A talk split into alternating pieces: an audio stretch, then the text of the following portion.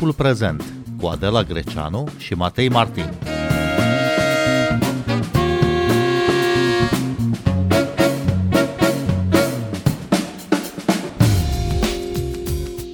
Bine v-am găsit! Noi suntem Adela Greceanu și Matei Martin și invitatul nostru este eurodeputatul Nicu Ștefănuță, membru al grupului Renew Europe. Bun venit la Radio România Cultural! Bine v-am găsit! Vorbim astăzi despre distribuirea vaccinurilor anticovid la nivelul Uniunii Europene, inclusiv în România, bineînțeles. Au fost uh, întârzieri mari la livrarea vaccinurilor și în România și în alte țări uh, europene în ultimele zile. Care este explicația, domnule Nicu Ștefănuță? Din păcate au fost uh, anumite probleme de producție la aproape toate companiile cu care s-au semnat precontract. Însă săptămânile din urmă au fost unele foarte importante în care Comisia Europeană alături de Parlamentul European au căutat soluții să nu mai avem astfel de întârzieri. Mai este și o chestiune de așteptări. Când s-a lansat campania de, de vaccinare, oamenii au crezut că din 27 decembrie, atunci când a început, vaccinurile vor curge ca un râu uh, constant și, și cu același debit. Ei bine, nu asta era planificarea, pentru că aceste producții de vaccin au un calendar pe trimestre, iar trimestrul întâi depindea foarte mult de vaccinurile produse de AstraZeneca, compania cu care până la urmă Uniunea Europeană a avut uh, niște probleme destul de serioase.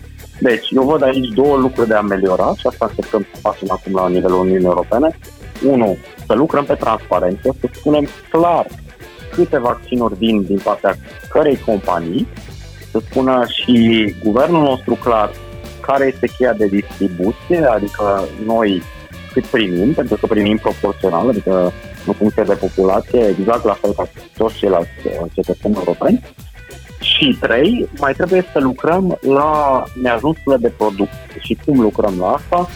De exemplu, Pfizer a început uh, un parteneriat cu compania Sanofi, Uniunea Europeană a pus niște reguli foarte clare privind exporturile din Uniunea vaccinurilor până nu avem toate pentru cetățenii noștri și în plus știu că se mai caută parteneri în același timp pentru producerea în cantități suficiente de vaccin.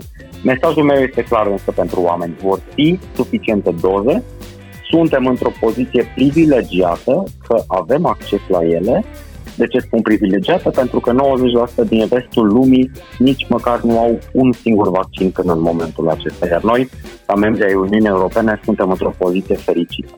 Ce pot face Comisia Europeană și ce poate face Parlamentul uh, pentru a rezolva această criză, această criză de etapă, domnule Nicu Ștefănuță? A fost foarte bine criză de etapă. Să nu ne imaginăm că toate crizele sunt permanente. Sunt și lucruri care vin să zdruncine un pic uh, o anumită campanie atât de mare cum e aceasta. Campania însă merge bine. România are un număr semnificativ de doze pe care le primește. Am văzut și știrile din dimineața asta cu 50 de doze care vin și din noul vaccin AstraZeneca. Înțeleg că este o întârziere la livrarea Pfizer din cauza unor condiții meteo, dar mă aștept ca acestea să fie rezolvate rapid. Deci, practic, uh, Uniunea Europeană ce poate să facă este exact punctele pe care le-am spus înainte, să ajute companiile să producă, fie prin outsourcing, fie prin parteneriate, outsourcing fiind uh, acea acțiune prin care o companie care deține proprietatea intelectuală să intre în colaborare cu o altă companie ca să reușească să producă atât de necesar pieței.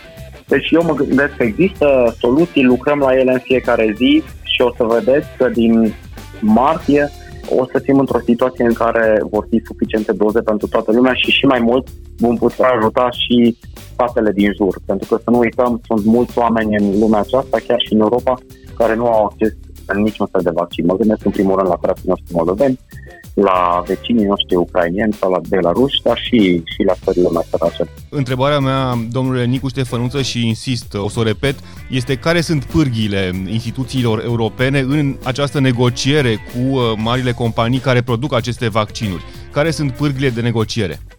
Pârghii sunt foarte multe. Uniunea Europeană are o putere economică și comercială semnificativă Aș spune că nu dorești ca, dacă ești o companie producătoare, să nu respecti un contract cu Uniunea Europeană, pentru că o să ai consecințe importante. De ce? Pentru că vaccinul nu este pur și simplu un bun comercial. Vaccinul nu sunt pufuleți. Vaccinul este un bun strategic care afectează siguranța națională. Statele Unite și-a propus să vaccineze 100 de milioane de oameni în 100 de zile, iar președintele Biden intenționează să folosească chiar legislația din sfera apărării ca să se asigure că au suficiente doze. Nu este o amenințare, dar trebuie să, să știm că acest produs nu este unul oarecare și nu putem aștepta la punctul așteaptă, ci trebuie să ne asigurăm că pacta sunt servanda. Lucrurile care se scriu acolo în contract, cantitățile, prețurile sunt respectate și sunt, și sunt uh, livrate la timp pentru cetățeni. Ascultați timpul prezent la Radio România Cultural. Noi suntem Adela Greceanu și Matei Martin și invitatul nostru este în această seară eurodeputatul Nicu Ștefănuță, membru al grupului Renew Europe. Vorbim despre distribuirea vaccinurilor anti-COVID-19 la nivelul Uniunii Europene. Au fost acuzații și bănuiesc că ați observat această situație, domnule Ștefănuță, în România cel puțin, cu oameni care s-au băgat în față la vaccin. Există riscuri ca anumite țări să se bage în față pentru a obține mai multe doze de vaccin? Uh, nu cred că se va întâmpla acest lucru la nivel european. Dar, spunând acest lucru, este și un mare dar. Există multe guverne care sunt tentate să cumpere de pe piață vaccinuri care nu sunt încă reglementate de Agenția Europeană a Medicamentelor și mie mi se pare un pas greșit. Pentru că principiul precauției nu trebuie să primeze în fața necesității și a urgenței. Oamenii au nevoie de vaccinuri sigure, care au trecut toate etapele procesului științific. Și atunci orice deviere de la acest principiu mie mi se pare periculoasă și nesăbuită pentru guvernele respective. Vaccinul uh, rusesc uh, Sputnik 5 uh, este în această situație. S-a dovedit a fi eficient în proporție de peste 90% conform unei prestigioase reviste de specialitate. Încă nu a fost aprobat de Asociația Europeană pentru Medicamente, dar ungurii l-au cumpărat. Cum au primit vestea că vaccinul rusesc este eficient? Cum au primit vestea liderii Uniunii Europene, domnule Ștefănuță? Știința e știință, doamnă, și știința trebuie privită cu obiectivitate și nu cu pasiune, nu cu pasiune geopolitică de niciun fel. Știința e știință. Dacă acel vaccin se dovedește și în urma controalelor Agenției Europene a Medicamentului ca unul viabil, atunci probabil va fi pus în comercializare și în Uniunea Europeană. Ce mi se pare însă nesăbuit este să faci procedură de achiziție, așa cum a spus Ungaria, înainte să ai un verde a Agenției Europene a Medicamentului. Dar aprobarea vaccinului Sputnik 5 în Uniunea Europeană depinde doar de autoritățile științifice, de acordul Agenției Europene pentru Medicamente sau și de negocierile politice? Pasul este în două etape. În primul rând, Agenția Europeană a Medicamentelor are un dosar foarte complex, care cuprinde studii clinice semnificative Uh, și după acel aviz științific al unui comitet special din această agenție, urmează avizul de piață al Comisiei Europene. Comisia Europeană însă nu va juca jocuri geopolitice în uh, privința acestui vaccin, dacă ele sunt viabile, pentru că este până la urmă în interesul cetățenilor să avem cât mai multe opțiuni pe piață un vaccin nu este doar uh, o marfă, nu vorbim despre pufuleți, tocmai a spus mai devreme domnule Nicu Ștefănuță, tocmai de aceea un vaccin rusesc care vine într-un moment critic uh, în uh, Uniunea Europeană, ce spune asta? Cum vedeți că schimbă relațiile dintre Uniunea Europeană și Rusia? Relațiile comerciale sunt importante și relațiile științifice la fel acestea nu trebuie întrerupte. Însă asta pentru mine nu înseamnă că închidem un ochi la ceea ce se întâmplă în rest în Rusia, iar uh, am uh, criticat destul de ferm vizita înaltului reprezentant european Josep Borel în uh, sfârșitul de săptămână care tocmai s-a încheiat la Moscova. Am criticat foarte ferm tot ce înseamnă tratarea drepturilor omului, închiderea total aleatorie și cu impunitate a opozantului Alexei Navalny. Am criticat de asemenea detenția a mii și mii de oameni din ultimele săptămâni, toate în preludiul unor alegeri parlamentare de o importanță covârșitoare. Ei bine, noi nu putem să închidem ochii la aceste lucruri. Avem un plan legislație de tip Magnitsky și, și sancțiuni de acest gen vis-a-vis oligarhia din jurul președintelui Rus. Deci, uh, cum spuneam înainte, cumva nu aș combina cele două lucruri, ci le-aș vedea exact separat cum ar trebui să le și vedem de altfel. Întorcându-ne la situația din România, premierul Câțu a anunțat recent că România a început discuții cu Comisia Europeană legate de producerea de vaccin anticovid la Institutul Cantacuzino. Avem această capacitate? Am văzut această declarație făcută sâmbătă undeva la amiază și de atunci am încercat să o deslușesc cât mai atent. Am văzut că între timp reprezentanți ai Institutului Cantacuzino au ieșit în media și au spus că da, ar fi o dorință frumoasă, însă institutul nu ar fi suficient de pregătit. Pentru așa ceva este nevoie de niște autorizări, în primul rând, și așa și este. Este nevoie de autorizarea Agenției Europene a Medicamentului pentru producerea de astfel de tratamente și, doi, este nevoie și de un anumit know-how pe care înțeleg din partea celor din uh, instituțiile de cercetare că nu ar exista încă. Nu zic că nu e bine, este foarte bine să declarăm că am dorit să facem acest lucru. Numai că acea declarație trebuie să fie însoțită de un plan de investiții, de un plan de cercetare, de atragerea de fonduri europene, de atragerea de fonduri din programul Horizon de cercetare. Deci mi-aș dori ca, ca acest lucru să fie un pic mai complex tratat și nu ca o simplă declarație unilaterală. Dar credeți că există state europene care ar putea replica, care ar putea reproduce acele vaccinuri și distribui? Nu cred că vorbim de state, vorbim de instituții de cercetare și firme private care sunt foarte bune în, în acest domeniu. Și da, eu cred că am putea dezvolta mai mult această capacitate dar, cum ziceam, este nevoie de două condiții. Unu, firma care deține proprietatea intelectuală să fie în acord cu, cu institutul sau firma care ajută la producere și doi, uh, și Agenția Europeană a Medicamentelor să autorizeze acele centre de producție. Și știu că este în, uh, în proces de autorizare a mai multor locații europene, mai multor uh, centre europene unde se va produce în continuare vaccinul. Deci eu îmi doresc să nu mă înțeleagă ascultătorii greșit, îmi doresc foarte mult ca Institutul Cantacuzino memoria imunologului Cantacuzino, tocmai am evocat-o în Parlamentul European, sau un moment de, de mândrie, amintesc colegilor mei de trecutul acesta glorios al cercetării românești, însă mi-aș dori ca acest lucru să se facă și într-un mod realist și nu doar ca o declarație politică frumoasă.